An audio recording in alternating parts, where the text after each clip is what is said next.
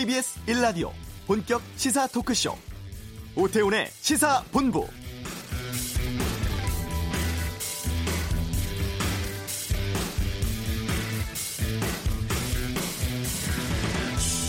일본이 우리나라를 백색 국가에서 제외하는 조치를 이번 주 금요일 처리할 거라고 일본 언론들 보도하고 있습니다.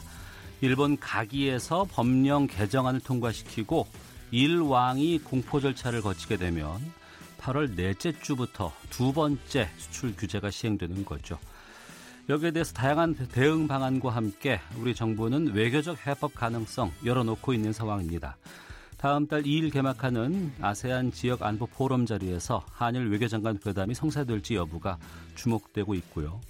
국회에서는 여야 5당 사무총장이 조금 전 비공개 회동을 갖고 이 수출 규제 대응 관련 비상협력기구의 명칭과 구성 방안, 활동기간 논의했다고 합니다. 7월 임시국회가 오늘부터 시작됩니다. 구체적인 의사일정, 아직 합의조차 이루어지지 않은 상황이고요. 오태훈의 시사본부 휴가 마치고 다시 인사드리겠습니다. 지난 한 주간 훌륭한 진행해 주신 최영일 평론가 고맙다는 말씀 전하고요. 유벤투스 호날두 선수의 결장에 따른 후폭풍 가라앉지 않고 있습니다. 잠시 후 이슈에서 KBS 취재기자와 함께 이 문제 다루겠습니다. 월요일 2부에서 새롭게 선보이는 코너가 있습니다. 이름을 시사가 먼데이로 지어봤는데요. 다양한 시사 이슈들 속 시원히 다뤄보겠습니다. KBS 라디오 오태훈의 시사본부 지금 시작합니다.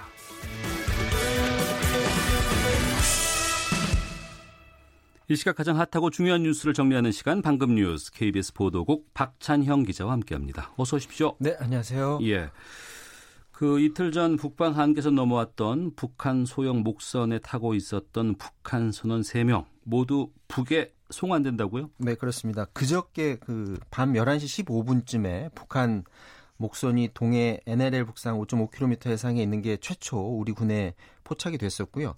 이게 한 10m 길이 목선인데 천천히 내려오다가 밤 11시 21분쯤에 넘어오는 게 우리 감시체계에 걸려들었었습니다. 당시 상황 조금 되짚어보면 네. 우리 해군 함정이 즉시 현장으로 출동을 했고요. 그래서 목선을 예인했는데 우리 군이 해상에서 북한 그 어선에 탄 사람들한테 혹시 귀순하려고 하는 거 아니냐 그랬더니 일 없다. 이렇게 북한 주민이 얘기했다고요. 일 없다라는 거는 문제 없다. 그럴 생각 없다. 이런 뜻으로 해석이 되죠. 통상 항로착오로 북한 어선이 내려오면 네. 그냥 그 현장에서 다시 돌아가게 그렇게 해준다고 하는데 이번에는 양양의 군항으로 북한 목선을 예인을 했었습니다. 왜냐하면 일단 당시 목선의 갑판에 세워진 기둥에 하얀 수건이 걸려 있었다고요. 네. 보통 조난이라든지 귀순 의사 같은 거 표시할 때 항복할 때도 하얀 거 걸고 그렇죠. 그런다잖아요. 뭔가 걸어놓잖아요. 그래서 뭔가 의사가 있으니까 그러는 거 아니냐라고 생각을 했었던 거고 또 하나는 발견 지점이 항로착오로 내려왔던 게 아닌 것 같다 이렇게 봤던 겁니다. 왜냐하면 현장에 가봤던 현장에서 이제 한밤중이었는데 해안가에 있는 우리나라의 그 불빛이 보이는 그런 위치였다고 했는데 만약에 그렇다면 불빛까지 보였는데 우리나라로 내려온 걸 과연 북한 어선에서 몰랐을 거냐 이렇게 의심해서 데리고 왔었다고 하는 건데요. 이런 상황에서 북한 어선을 만약에 현장에서 바로 돌려보냈다면 그렇지 않아도 삼척에서 북한 목선 사건 때문에 우리 군의 신뢰도가 지금 땅에 떨어져 있는 상태인데 또 일처리 잘못했다 이런 말이 나올 수 있었다고 판단했던 것으로 보여집니다. 통일부 오늘 오후에 동해 NLL 선상에서 북측 목선 그리고 선원 3명 전원을 자유의사에 따라 북측에 송환하기로 했다 이렇게 밝혔는데요. 이를 오전에 대북 통지문을 통해서 북에 전달했고 오후 중으로 이들 3명이 북으로 넘어갈 것 같습니다. 이 배가 북한군의 부업선 그러니까 군이 부업으로 물고기 잡으려고 하는 그런 배인데 하나 좀 이해가 안 되는 부분이 이게 오징어선이었다고 해요. 네. 근데 통상 오징어 잡을 때 배 한 척으로 잡지 않는다고 하는데 배 왜 한 척만 밑으로 내려왔을까? 이런 부분은 아마 군이 좀 해명을 해야 될 것 같습니다. 네. 문재인 대통령 이번 주 휴가였습니다만 취소하고 지금 일본 수출 규제 조치 관련해서 현안 풀기 나선다고요? 그렇습니다. 문재인 대통령이 올해 여름 휴가 가지 않기로 했는데 원래 예정은 오늘부터 8월 2일까지였는데 대신 정상 근무를 하기로 했습니다. 가장 큰 이유는 일본의 수출 규제 조치라는 큰 현안이 있는 상태에서 초과를 갈 수 없다 이렇게 판단을 했고요. 여기에 더해서 북한의 탄도미사일 발사 도발도 있었고요. 러시아의 독도 영공 침범 그리고 광주 클럽에서 구조물 붕괴 참변도 있었는데 이런 상태에서 대통령이 자리를 비우는 게 옳지 않다고 이렇게 판단한 것으로 보여집니다. 휴가를 반납한 건 잘 모르겠지만 적어도 지금 가는 거는 국민들도 이렇게 바라보는 시선이 곱지는 않았을 겁니다. 그런데 얄밉게도 아베 신조 일본 총리가 지금 휴가 기간이라고 해요. 갔어요? 네, 지금 휴가를 갔다고 하고 이웃 국가를 지금 비상으로 몰아놓고 자기는 휴가를 갔는데 내일 아베가 이제 근무에 복귀를 한다고 하는데 다음 달 초 가기를 열어서 화이트리스트에서 한국을 제외하는 법령 개정을 시도할 가능성이 커 보이는 상태입니다. 문재인 대통령 특히 이와 관련해서 참모진과 대책을 논의할 것으로 보여집니다. 예. 국회 차원에서 이 문제 해결하기 위해서 5당 사무총장들 오늘 비공개 회동 가졌는데 결과 나왔습니까? 일단 민관정 협의를 이번 주 안으로 출범시키기로 결정했다는 소식만 들어왔고요. 구체적인 그 협의체 범위라든지 기능 같은 경우는 이번 주 안에 좀 더 논의를 하기로 했고요. 이와 또 별도로 일단 미국 국회 설득하기 위해서 미국을 방문했던 국회 방미단 소식 잠깐 전해드리면 네. 워싱턴에서 한미일 의원회의에 참석을 했었거든요. 그런데 미국 의원들 반응은 현재로서는 한쪽 편을 드는 게 좀 모양이 좋지 않기 때문에 끼어들지 않으려는 분위기였다 이렇게 말을 하고 있습니다. 또 일본 의원들 분위기는 일본 측의 반응이 그렇게 호의적인 것은 아니었다고 하는데 알려진 것과는 다르게 아베 정권 입장과 다른 목소리가 많이 있다는 것을 확인했다라고 갔다 온 의원들이 전했고요. 또 국회 외교통일위원회가 지난 20일 일본의 보복적 수출 규제 조치 철회 촉구 결의안 그때 채택하지 않았습니까? 이 결의안은 일본 측에 미국에 가서 전달하려고 했었는데 전략적 판단에 따라서 이번에 직접 전달하진 않기로 했다 이렇게 말을 했습니다. 한일의원연맹 회장 맡고 있는 강창일 민주당 의원 비롯해서 국회 방일당도 모레 1박 2일 일정으로 일본으로 갑니다. 자민당 2인자로 불리는 니카이 도시로 간사장 비롯해서 일본 정계인물들과 또 만날 예정이라고 합니다. 네, 오늘 오후 2시부터 7월 임시국회 시작되는 것으로 알고 있는데 진행되나요? 어떻습니까? 일단 오늘부터 임시국회 문을 열긴 하는데 의사 일정이 지금 합의가 이루어지지 않은 상태입니다. 한국당하고 바른미래당이 일본의 무역 보복 조치 그리고 주변국의 군사적 도발 같은 경제 안보 위기 극복하기 위해서 임시회 집회를 열기로 이렇게 요구를 한 건데 민주당이 조건 붙여놓고 추경 또 발목 잡게 하는 거 아니냐 빨리 추경부터 해야 되는 거 아니냐 이렇게 불만의 목소리가 높은데 나경원 한국당 원내대표는 오늘 안으로 원포인트 안보국회 일정 그리고 추경안 규탄 결의안 처리 일정을 협의하겠다 이렇게 입장을 밝혔다고 하고요. 3당 원내대표들은 오늘 오후에 만나서 의사 일정을 협의를 하는데 만약에 합의가 또 불발되게 되면 당장 모레 국회 방일단 일본 방문할 때 대일 규탄 결의안 없이 그냥 방문할 것으로 보여집니다. 네, 한기총 대표 회장이죠. 전광훈 목사 횡령 혐의로 고발됐네요. 한기총 조사위원회 위원들이 횡령하고 사기, 공금 착봉 뭐 여러 혐의로 해서 전광훈 목사를 고발을 했습니다. 오전에 기자회견을 했는데 18차례에 걸쳐서 한기총 행사를 했는데 모금이 한기총이 아닌 다른 통장으로 다 입금이 됐다. 이걸 밝혀달라는 거다라고 기자회견에서 말했습니다. 그러면서 지금은 왕정시대가 아니다 이렇게 말해서 마치 왕정시대처럼 한기총이 운영돼 왔다라는 그런 뜻을 전했는데 한기총 행사 돈이 들어온 통장이 바로 대국본이라는 극우단체라고 합니다. 그러니까 대한민국 바로세우기 국민운동본부인데 한기총 행사비가 만약에 한기총으로 안 들어오고 다른 단체로 들어온 게 밝혀진다면 이건 분명히 문제가 될 수가 있어 보입니다. 그런데 한기총 조사위원회가 조사 결과를 내니까 전광훈 목사가 이들 조사위원들을 다 해고했다, 해고 통보했다고 또 하고요. 네. 지금 절차 없이 해고했다는 건데 전광훈 목사는 또 반박 보도 자료를 내고 후원금 횡령 의혹은 말이 안 된다며 반박을 했습니다. 한기총 주최 행사는 대부분 애국운동이어서 기부금이나 모금 자체가 없었다. 이렇게 반박했다고 하는데 모금을 하지 않았다고 하는 건데 경찰이 조사하면 자세한 내용은 나올 수 있을 것 같습니다. 알겠습니다. 자, 방금 뉴스 KBS 보도국 박찬형 기자와 함께했습니다. 고맙습니다. 지금 상당히 후텁지근한 날씨 계속되고 있습니다. 강원도, 충청도, 전라도, 경상도 등 전국 곳곳에 폭염경보 내려져 있는데요. 한낮에는 야외활동 되도록이면 자제하시길 부탁드리겠습니다. 이 시각 교통상황 살펴보겠습니다. 교통정보센터의 박경을 리포터입니다. 네, 장마가 끝나면서 본격적인 피서철이 시작됐습니다. 강원도 쪽으로 이어지는 길도 분주해지고 있는데요. 서울 양양고속도로 양양 쪽으로 남양주 요금소에서 월문 1터널 쪽으로 3km 정체 시작됐습니다. 화도 부근에서 또 금남터널, 또 강촌 부근에서 발산 4터널 쪽으로도 밀리고 있고요. 영동고속도로 강릉 쪽으로는 서창에서 월곡분기점 부근, 또 반월터널 부근에서 부곡 부근, 신갈분기점 부근, 용인에서 양지터널 부근, 수도권에서만 19km 구간 정체고요. 강원권인 면원에서 평창 쪽으로도 6km 정체는 평창 부근 작업하고 있어서입니다.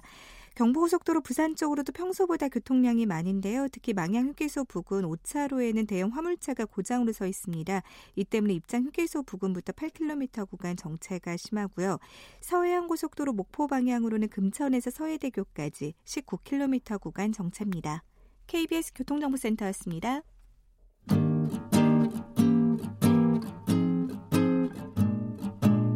KBS 1라디오 오태훈의 시사본부, 여러분의 참여로 더욱 풍성해집니다. 방송에 참여하고 싶으신 분은 문자 샵 9730번으로 의견 보내주세요.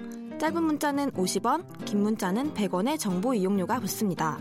애플리케이션 콩과 마이케이는 무료고요. 시사본부는 팟캐스트와 콩, KBS 홈페이지를 통해 언제나 다시 들으실 수 있습니다. 많은 참여 부탁드려요. 네, 호날두 선수가 국내에서 뛰는 모습 많은 분들 보고 싶었을 것 같습니다. 지난 금요일 있었던 유벤투스와 팀 K리그의 대결, 많은 축구팬들 기대를 했습니다만 호날두 선수 결국 출전하지 않으면서 야유 속에 끝났습니다. 경기 후에 가진 기자회견에서도 태도가 부적절했다, 이런 논란 불거진 상황이죠. 현장 취재한 KBS 스포츠 취재부 이진석 기자와 함께 이 문제 살펴보겠습니다. 어서 오세요. 네, 안녕하세요. 예, 먼저 이 유벤투스와 K리그 올스타가 맞붙는 이 친선 경기, 네, 어떻게 해서 열리게 된 거예요? 네, 이번 사태를 통해서 이제 호날두 선수가 국내에서 별명을 하나 얻었잖아요. 이 날강두라고 국내 네티즌들이 이렇게 별명을 붙여줬는데, 네, 이 어떻게 이런 대낮에 날강두 같은 사건이 이루어졌는지 한번 시작부터 한번 좀 살펴봐야 되겠습니다. 이 더페스타라고 하는 이 경기 주최사로 알려진 이 회사가 6월 초쯤에 프로축구연맹에 먼저 제안서를 가지고 찾아왔습니다. 네. 유벤투스랑 친선 경기를 하자, 이런 식으로요. 6월 초에? 네. 예. 근데 연맹이 처음에는 이걸 거절을 했거든요. 왜요? 그러니까 왜 그런가 하면 이 더페스타 측에서 최초 경기 날짜로 잡았던 것은 7월 27일 예, 토요일이었습니다. 근데 이제 프로축구연맹에서는 7월 26일 날 원래 우리가 올스타전이 예정돼 있으니까 26일 날 하자. 그런데 이제 페스타 쪽에서는 26일 날은 일정상 어렵다. 그래서 이제 프로축구 연맹에서는 27일 날은 우리는 프로축구 2부 리그 경기가 있기 때문에, 네, 도저히 이 날짜는 안 된다. 그래서 처음에는 이게 무산이 되는 쪽으로, 네, 저희도 이제 좀 알고 있었거든요. 근데 어느 시점에선가 이게 좀 상황이 좀 달라지기 시작합니다. 이 더페스타 측에서 유벤투스를 설득을 한 건지, 안 그러면 유벤투스에서 어떤 뭐 마음의 변화가 있었는지 7월 26일 경기를 하기로, 네, 예, 결정을 해서 결국엔 이 매치가 성사가 됐던 거거든요. 그런데 예, 이제 문제점은 유벤투스 같은 경우에는 7월 21일 날에는 싱가포르, 24일 날에는 이 중국 난징에서 경기가 예정이 돼 있기 때문에, 네, 어쨌든 26일 날 입국할 수밖에 없었다는 거.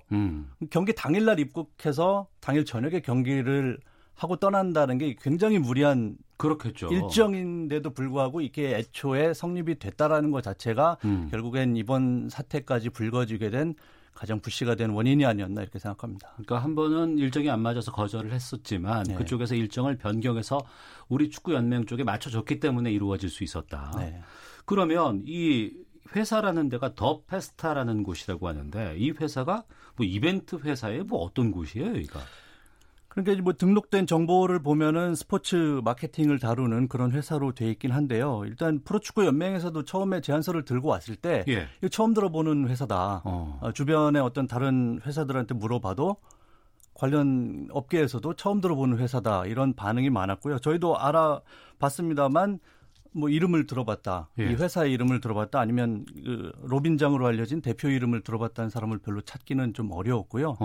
이 등록된 정보에 따르면 2016년에 설립된 회사로 이 더페스타라는 곳이 나오고 직원은 4명인 것으로 이렇게 나오거든요. 4명이요? 예. 그래서 현재 이 문제가 불거지면서 현재는 뭐 회사 홈페이지나 이런 것들이 다 지금 폐쇄된 상태고요. 결국에는 이런 큰 이런 이벤트들을 어떻게 운영을 했냐면은 다른 대행사들을 또 끼고 마치 하청을 주듯이 네. 끼고 이런 행사를 진행을 한 건데 결국에는 이런 큰 이벤트를 진행을 할 만한 경험이라든지 어떤 그런 능력이 안 되는 회사에서 결국엔 무리하게 진행을 하다가 이런 사태가 벌어진 것이 아니냐 이런 여론이 일고 있습니다. 그러니까 유벤투스의 아시아 투어가 싱가포르 그리고 중국 우리나라도 일본으로 간다면서요? 지금은 이탈리아로 돌아간 상태고요. 그런데 그럼 그 전체를 다 이 더페스타가 한 겁니까? 아니면 우리나라 것만 더페스타가 한 겁니까? 네, 우리나라 것만 더페스타가 진행을 하게 된 건데요. 여기서 네. 또 하나 또 짚고 넘어갈 것이 이게 좀 한참 전부터 오래 전부터 진행이 좀 됐어야 되는 문제인데 예. 유벤투스의 이 싱가포르 투어 그다음에 중국 투어에 아마 어떻게 보면 추가적으로 만든 일정으로 보이거든요. 유벤투스에서 어차피 아시아 쪽으로 넘어와서 경기를 하다 보니까 예. 이제 한국 한 번 더 가서 조금의 추가 수익을 좀 올려보자라는 이런 좀 개선이 있었던 게 아닌가 싶습니다. 네. 어찌됐건 간에 도착을 했고 경기는 치러졌습니다만 예정된 시간보다 50분가량 늦게 경기가 시작됐거든요. 네. 유벤투스가 처음에 우리나라에 들어올 때부터 공항에 도착할 때부터 2시간을 늦게 들어왔거든요. 그러다 보니까 이제 뒤로 다 밀렸는데 경기 시작 시간이 8시 아니었습니까? 근데 예. 유벤투스 버스가 경기장에 도착한 게 8시가 넘게 도착을 했거든요. 그러다 보니까 이제 경기 시작이 거의 9시에 시작하는 이런 사상 초유의 사태가 벌어졌는데 결국에 6만 명이 넘는 현장 관중, 그다음에 시청자들, 그다음에 K리그 선수들 모두 다 아무 잘 이유도 모른 채 1시간을 좀 기다려야 하는 이런 답답한 상황에 놓여서 분노하게 된 것입니다. 예. 유벤투스의 경기를 지켜보는 것도 관심입니다만 호날두 선수가 뛸 수 있느냐 이게 네. 핵심이었고 제가 알고 있기로는 일정 정도 계약 조건에 무조건 45분 이상은 뛰게 돼 있었다. 이것 때문에 사람들이 비싼 돈 주고 간 거 아닐까요? 그렇습니다. 처음부터 이 프로축구연맹과 더페스타 측에서 내세웠던 것이 호날두가 45분 이상 뛰는 것이 계약서에 분명히 들어있다. 이것 때문에 어떻게 보면 연맹도 이 경기를 수락을 했던 것이고 이제 팬들도 당연히 나오는 줄 알고 비싼 티켓을 구입을 했던 것이거든요. 그런데 계약서 상에 45분 의무 출전 조항이 있는 것은 사실로 보입니다. 그런데 네. 유벤투스에서 이것을 지키지 않은 것이 맞는 것 같고요. 그래서 현재 지금 더페스타 주최 측에서는 유벤투스의 계약 위반이다 이런 식으로 책임을 유벤투스 쪽으로 또 넘기고 있는 것이고요. 예, 호날두 선수가 45분 이상 뛴다. 이것 때문에 경기장 가신 분들 또 이날 상당히 습도도 높았고 예. 해서 당시 관중이라든가 또 선수들 예. 분위기는 어땠어요? 일단 유벤투스가 지각을 했을 때만 해도 관중들이 짜증은 나지만 그래도 호날두를 보겠다는 그런 기대감에 굉장히 설렘을 보여줬고요. 예. 실제로 이제 호날두 선수가 경기장의 모습을 드러냈을 때 환호하는 모습도 많이 보여줬었는데 이제 후반 20분이 지나면서 이제 호날두가 안 나오는 것이 어느 정도 나오기 시작하면서 관중석에서 이제 야유가 나오기 시작했고요. 예. 그다음에 어떤 관중들은 호날두의 이름을 계속 부르면서 거의 이제 출전을 촉구하듯이 네네. 이름을 부르기도 했고요. 거의 경기가 끝날 때쯤에는 일부 팬들이긴 하지만 그 호날두의 라이벌 선수 있지 않습니까? 메시의 이름을 부를 정도로 네. 팬들이 이제 기대와 설렘에서 나중에 이제 분노로 변해가는 이런 감정 상태를 좀 보였습니다. 네. 청취자 1814님께서 프로축구협회는 주최사가 뭐 하는 곳인지도 제대로 파악 안 하고 친선전을 추진한 건가요? 답답합니다. 7760님, 구단과 무능한 주최자의 욕심에 관중들만 피해를 입은 꼴이네요. 라고 문자 보내주고 계시는데요. 유벤투스와 팀 K리그의 친선전 관련해서 KBS 스포츠 취재부 이진석 기자와 함께 말씀 나누고 있습니다. 그 시작 전에 팬사인회도 예정돼 있었다고 하는데 여기에도 참석을 호날두 선수가 안 했거든요. 네, 그렇습니다. 이것도 어디에 귀책 사유가 있는 거예요? 이제 주최 측에서 밝힌 이유는 호날두 선수가 이제 경기에 좀 집중을 하기 위해서 컨디션을 좀 조절하기 위해서 부득이하게 사인회에 불참했다 이렇게 밝혔는데요. 네. 사실 이 팬사인회에 참석한 팬들이 누구냐면은 이제 그동안 이 주최사 측에서 사연을 모집을 했거든요. 사연을 모집해서 이제 선택된 50명의 팬들만 딱 들어와서 팬사인회를 참석을 할 예정이었거든요. 그러니까 이 팬들은 나는 완전히 100%로 거의 호날두와 사인을 받고 호날두와 사진을 찍을 줄 알고 왔던 팬들이에요. 근데 예. 일방적으로 호날두 측에서 취소를 해버린 거죠. 예. 호날두 선수가 SNS 활동을 좀 많이 하잖아요. 예. 이 친선 경기 이후에 글을 올렸다면서요. 네, 이제 이탈리아로 돌아가서 이제 자신 SNS에 어떤 사진을 올렸냐면 러닝머신에서 달리기를 하는 그런 영상 사진을 올렸거든요. 네. 그러면서 이제 위에 문구에 아, 집에 돌아와서 좋다. 아, 이런 자막까지 넣어서 그런 모습을 보니까 이제 국내 팬들은 이제 감독이 그런 얘기를 했었거든요. 호날두 선수가 근육 상태가 좋지 않아서 결장했다. 예. 아, 이런 이유를 댔었는데 근육 상태 안 좋았던 선수가 돌아가자마자 런닝머신에서 달리는 모습을 보니까 당연히 국내 팬들은 화가 날 수밖에 없었던 그런 상황입니다. 네. 참석할 줄 알았는데 참석하지 않았고 네. 또 그렇다고 그러면 해명도 좀 제대로 됐었어야 되는 것 같은데 경기 끝나고 나서 기자회견이지 않았습니까? 네. 이것도 제대로 하지 않고 예정된 시간보다 빨리 떠났다고 하는데 이 기자회견에서 유벤투스 쪽 관계자는 뭐라고 얘기를 한 거예요?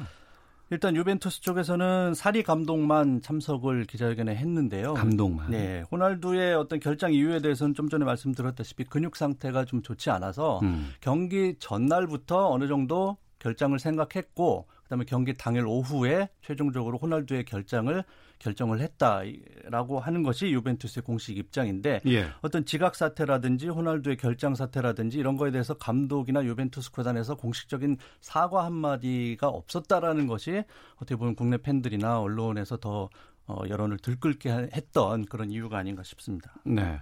경기 끝나고 나서 우리 축구협회는 사과문을 올렸고 네. 그 이후에 이제 주최자라고 하는 이 더페스타 있지 않습니까? 네. 여기에서는 어떤 입장을 냈어요? 예, 더페스타에서도 이제 금요일 경기 다음 날인 토요일 날 입장문을 발표를 해서 팬들에게 사과의 입장을 전했는데요.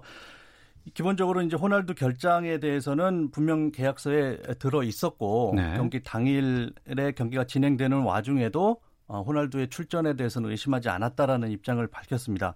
유벤투스 관계자들에게 호날두 선수가 왜 선발로 뛰지 않느냐라고 네. 질문을 했을 때 그쪽에서는 아, 조금 더 쉬고 호날두 선수가 이제 후반 정도에는 나갈 거다라는 답변까지 그 대표가 들었다라고 저희한테 얘기를 했었거든요. 그리고 본인은 후반 10분 정도가 돼서야 호날두가 뛰지 않는다라는 것을 알았다.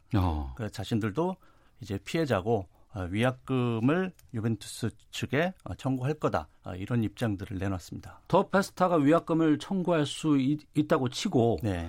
그러면 이 관중들은 어떻게 배상을 받을 수 있습니까? 네, 지금 그 부분이 지금 가장 문제가 되고 있는데요. 지금 주최 측은 유벤투스와의 계약에서 위약금을 청구할 수 있고 프로축구연맹은 이 주최사 측에 호날두 결장에 따른 이 위약금을 청구할 수 있도록 안전장치를 만들어놨거든요. 네. 그런데 말씀하셨던 이 팬들, 관중들은 전혀 안전장치가 지금 없는 상태입니다. 누구한테 청구할 수도 없는 상태고요. 그래서 지금 법무법인들에서 지금 모집을 하고 있거든요. 그래서 지금 한 2,000명 정도 모집이 되는 걸로 알고 있는데 집단 소송을 지금 준비 중인 것으로 지금 알려지고 있습니다. 입장권도 엄청 비쌌다면서요? 네, 제일 쌌던 티켓이 7만 원, 예. 그다음에 뭐 40만 원짜리도 있었고요. 그 입장권 총액이 뭐 65억 권 정도가 팔렸다고 하니까요. 어마어마한 액수입니다. 예, 9977님. 호날두 선수는 한국을 무시한 겁니다. 법적으로 책임을 물어야 한다고 생각합니다. 양종숙님. 동네 축구도 열심히 하는 선수가 있으면 재밌습니다. 열심히 하는 우리 국내 선수들 얼마나 멋집니까? 스타 출전 여부에만 주목할 필요가 없다는 생각이 드네요. 라는 의견도 보내주고 계시는데 프로축구연맹도 좀 일정 정도 책임 있지 않을까요? 네, 이게 프로축구연맹은 지금 살짝 한 발 뒤로 물러서 있는 듯한 예. 그런 자세를 취하고 있는데요. 이게 왜 그러냐면은 이번 경기의 어떤 구조 자체가 이 더페스타라는 회사에서 유벤투스 팀을 초청하고 팀 K리그를 초청해서 치르는 경기로 돼 있기 때문에 지금 프로축구연맹은 살짝 책임에서 한 발 물러난 자세를 취하고 있는데요. 그래서 이번 팀 이름도 팀 K리그, 올스타 팀이 아닙니다. 팀 K리그라고 했고 올스타전이라는 명칭을 전혀 쓰지 않았거든요. 네. 이것은 어떤 문제가 생겼을 때 프로축구연맹에서 살짝 자기들의 책임을 조금은 떠안지 않기 위한 어떤 장치들이 아니었나 이런 생각이 좀 들고요. 어떤 도의적인 책임 분명히 프로축구연맹에도 있을 것 같습니다. 이 호날두의 출전 계약 이 조항 사실만을 믿고 어쨌든 경기를 수락하고 했다라는 것들은 네. 프로축구연맹에서 어느 정도는 좀 책임이 있다 이렇게 보여집니다. 호날두 선수가 팬과의 관계도 상당히 좀 잘하는 선수로 네, 알고 그렇습니다. 있고 또 뭐 이제 아픈 팬들을 뭐 도와준다거나 네. 뭐 이런 거 참 많이 했다고 하는데 지금은 갑자기 뭐 날강두로 지금 일이 네. 바뀌어버리고 말았는데. 이진석 기자 스포츠 기자로서 이번 사태에 대해서 어떻게 평가를 하실지가 참 궁금합니다. 네, 뭐 저도 뭐 스포츠 기자에 앞서서 뭐 스포츠 팬으로서 굉장히 호날두와 유벤투스 구단이 굉장히 큰 실망을 했고요. 이 과거부터 사실 이 유럽 빅클럽들이 아시아를 찾고 투어를 하면서 사실 아시아를 돈줄로 너무 돈줄로만 생각한다 이런 비판적인 이런 시각들이 많이 있었거든요. 단지 이번에 어떤 팬들의 분노 이런 것을 떠나서 이번 사태 때문에 이제 향후에 우리나라에서 뭐 몇 년이 될지 모르겠지만 이런 유럽 빅클럽 초청 경기가 당분간은 이제 국내에서 열리기가 더 힘들어졌다. 이것은 또 이 국내 축구 팬들에게 또 2차 피해로 다가오는 이런 부분들이기 때문에 아주 미래에까지 악영향을 끼쳤다. 이런 면에서 굉장히 안타깝게 생각하고 있습니다. 알겠습니다. KBS 스포츠 취재부 이진석 기자와 함께했습니다. 고맙습니다. 네. 헤드라인 뉴스입니다. 아베 신조 일본 총리는 한국 대법원의 징용 배상 판결에 대해 한국 정부가 전향적인 해결책을 내놓지 않는 한 국제 외교 무대에서 문재인 대통령과의 양자 정상회담에 임하지 않을 것이라고 산케이 신문이 보도했습니다. 수출허가 간소화 대상인 백색 국가에서 한국을 제외하기 위한 수출무역관리령 개정 관련 일본 내 의견 공모에 4만 건 이상 접수됐고 대부분 찬성 의견으로 보인다고 니혼게이자의 신문이 전했습니다. 더불어민주당 일본 경제침략대책특별위원회는 일본의 수출 규제 조치에 따른 기업의 피해를 최소화하기 위한 기업 지원 법률안을 국회에 제출하겠다고 밝혔습니다. 자유한국당 나경원 원내대표는 원포인트 안보국회를 열어 대러시아, 대중국, 대일본에 대한 규탄 결의안과 추경안을 동시에 처리하자고 여당에 제안할 예정이라고 밝혔습니다. 더불어민주당 김도관, 이종걸 의원이 국회 패스트트랙 지정 과정 당시 폭력 혐의에 대해 조사를 받기 위해 경찰에 출석했습니다. 지금까지 헤드라인 뉴스 정원나였습니다.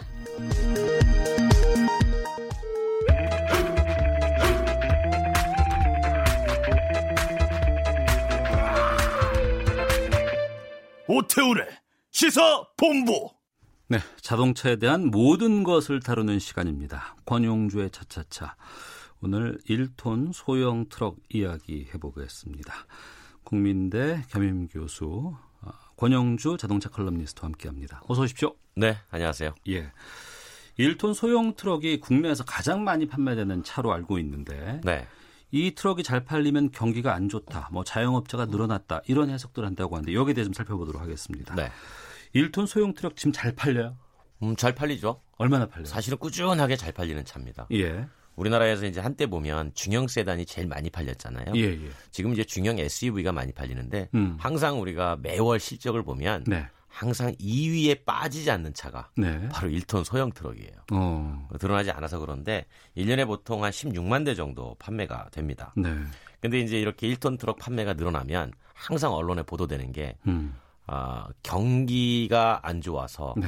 퇴직자의 증가에 따른 자영업 비중이 증가했다.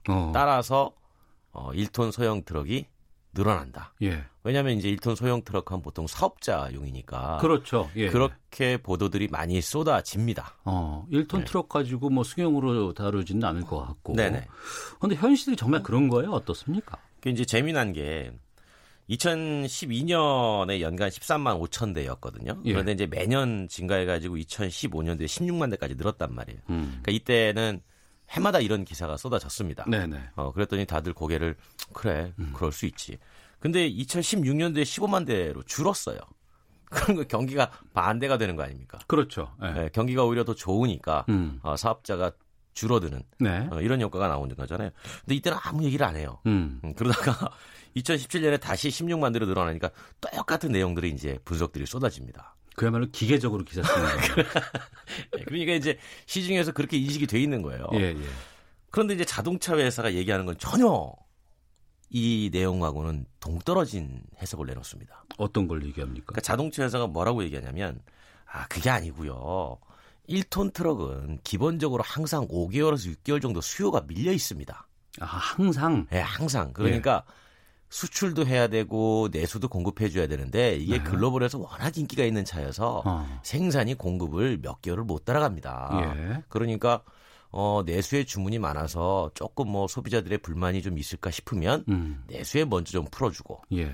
또 그러다가 수출 쪽에 불만이 많이 쌓이면 수출 쪽에 조금 풀어주고 이렇게 하다 보니까 내수에 많이 풀어지면 그 해에 네. 내수 판매가 늘어난다는 거예요. 그러니까 이걸 가지고 경기의 민감성을 척도로 삼기에는 자동차 회사 입장에서 보면 그냥 우리가 주문이 많이 밀려서 조금 풀어주는 것뿐인데 아, 이게 이렇게 해석되는구나 이렇게 설명을 하더군요.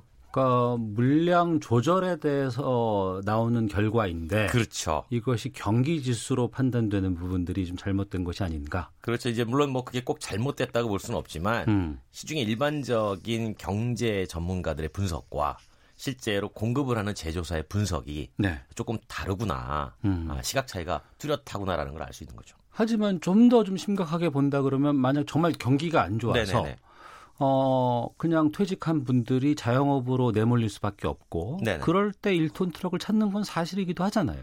그렇죠. 네. 네, 많이 사죠. 왜냐하면 대안이 없어요. 예를 들어서 딱히 무슨 용달 사업을 하지 않을 것 같으면 예. 화물 사업을 하지 않을 것 같으면 당연히 사업용 차를 사서 필요할 때는 승용으로도 좀 쓰고 네. 필요할 때도 사업용으로 쓰고 이렇게 하는 거죠. 그런데 최근에 1톤 트럭 증가하는 건 왜 그러냐면 택배 때문에 그렇습니다. 택배? 택배. 에이. 그러니까 온라인 쇼핑이 활성화되면서 택배 예. 수요가 늘었잖아요. 그렇죠. 당연히 물류 트럭이 증가합니다. 이때 가장 많이 늘어나는 게 1톤이에요. 예.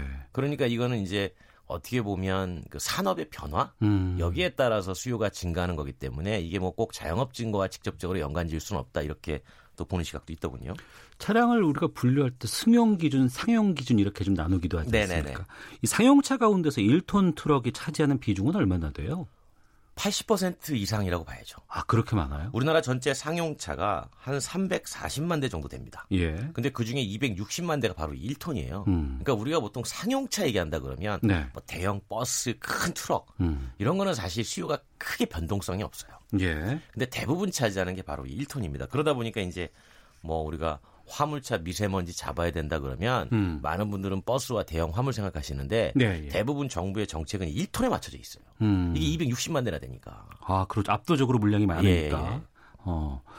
근데 여기에서 나오는 배출가스에 대한 지적도 참 많이 하고 있지 않습니까? 계속 나오는 거죠. 예, 예. 왜냐하면 이제 이 택배나 이런 차들이 큰 도시와 도시로 오가는 게 아니라 예. 동네 골목골목을 다니잖아요. 시내 다 다니죠. 그렇죠. 예. 그러다 보니까 이제 뭐 디젤 냄새가 뭐 애 키우는 집에 들어오기도 하고 그래서 이제 불만들이 많다 보니 네. 이걸 어떻게든 줄여보자라고 하는 게 이제 크게 보면 LPG로 바꾸는 게 하나가 있고 예. 그다음에 전기차 사면 보조금 줘서 늘리는 게 하나가 있는데 이거는 새 차 살 때만 해당이 되잖아요. 예, 예. 근데 새 차 살 때 돈을 계속 줘가지고 바꾸게 할 수는 없지 않습니까? 물론 네. 일부 하긴 하지만 그러니까 중요한 건 뭐냐면 그게 실제로 차지하는 퍼센테이지가 얼마 안 되잖아요. 네. 그러니까 260만 대 전체 운행되는 차를 어떻게 줄일까를 같이 고민을 해줘야 되는데 이 부분에 대해서는 지금 정부가 대책이 없는 거예요. 네.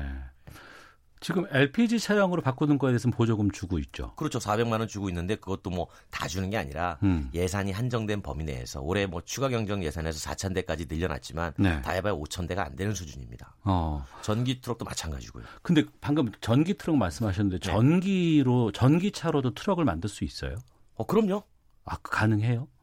전기로 뭘 못 만들겠습니까? 배터리하고 모터만 넣어주면 되는데 예. 큰 그 버스도 만들 수 있고 이미 나와 있고요. 많이 비쌀 것 같은데. 그렇죠. 아무래도 이제 배터리 용량이 크다 보니 예. 배터리 사이즈가 곧 돈이잖아요. 그러니까 큰 거 쓰면 큰 거 쓰는 만큼 비용도 많이 들어가니까 예. 보조금도 많이 들어가죠. 그런데 이제 이 전기 트럭 같은 경우도 올해 정부가 대당 2,600만 원 주고 1톤 같은 경우는 보급한다고 그랬단 말이에요. 2,600만 원이요? 네네네.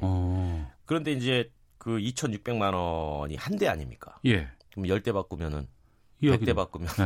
10,000대 바꾸면 뭐 조단위까지 올라가요. 지원금이. 그러니까 그 10,000대 바꿔봐야 260만 대에 비하면 네. 생각보다 포션이 많지 않아서 그래서 말씀드린 게 이제 운행되는 이 디젤차 네. 이거를 어떻게 줄이느냐가 사실은 정부의 중요 과제인데 여기에 이제 해법이 없어서 지금 이제 조금 머리가 아픈 거죠.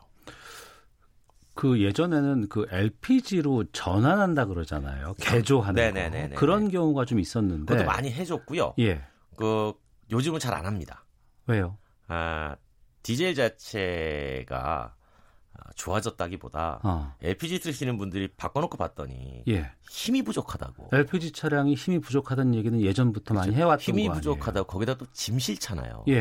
우리나라가 또 상당히 그 뭐랄까 좋게 말하면 좋은 거고 안 좋게 말하면 안 좋은데 과적 문화가 좀 심각합니다. 그러니까 짐을 과적을 많이 하다 보니 힘이 부족해서 개조하는 분들이 많이 줄었어요. 그러다 보니 이제 지금 정부가 생각하는 거는 그러면 운행되는 디젤 차를 전기 하이브리드로 바꿔줄까? 네. 그러니까 이런 방법들을 고민하고 있는 거죠. 아, 그것도 가능합니까? 네, 지금 이제 그 정부 과제로 추진 중인데 어떻게 하면 운행되는 차에서 힘이 많이 필요한 구간에 전기를 조금 쓰게 해서 디젤의 배출가스를 줄여볼까. 이제 그 부분은 지금 고민을 하고 있습니다. 네. 아마 지금 사용차 운전하시는 분들도 이 방송 많이 듣고 계실 것 같습니다. 거기에서 좀 해법들을 좀 찾아볼까 싶기도 한데 쉽지는 않은 상황이라서. 그렇죠. 그래서 이제 그 아마 디젤 하이브리드로 개조하는 것이 조만간에 좀 확정이 되면 뭐 일종의 하나의 대안이 되지 않을까. 일단 배출가스 줄이는데 도움이 되니까 아마 그래서 정부가 아마 그쪽으로 지금 추진을 하는 것 같은 그 정보가 제 귀에 들어왔어요. 아직 확실한 건 아니군요. 아니 뭐 거의.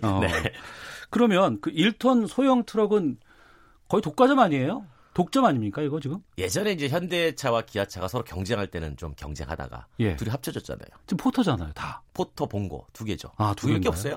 네, 그러니까 거의 독점인데 생각해 보니까 13년 동안 가장 가격이 많이 오른 차 중에 하나입니다. 아, 그래요? 독점이니까. 경쟁할 필요가 없잖아요. 네, 그래서 서민이 쓰는 차인데 제조사는 그래도 그 아픈 소리 합니다. 올렸지만 남는 거 별로 없다.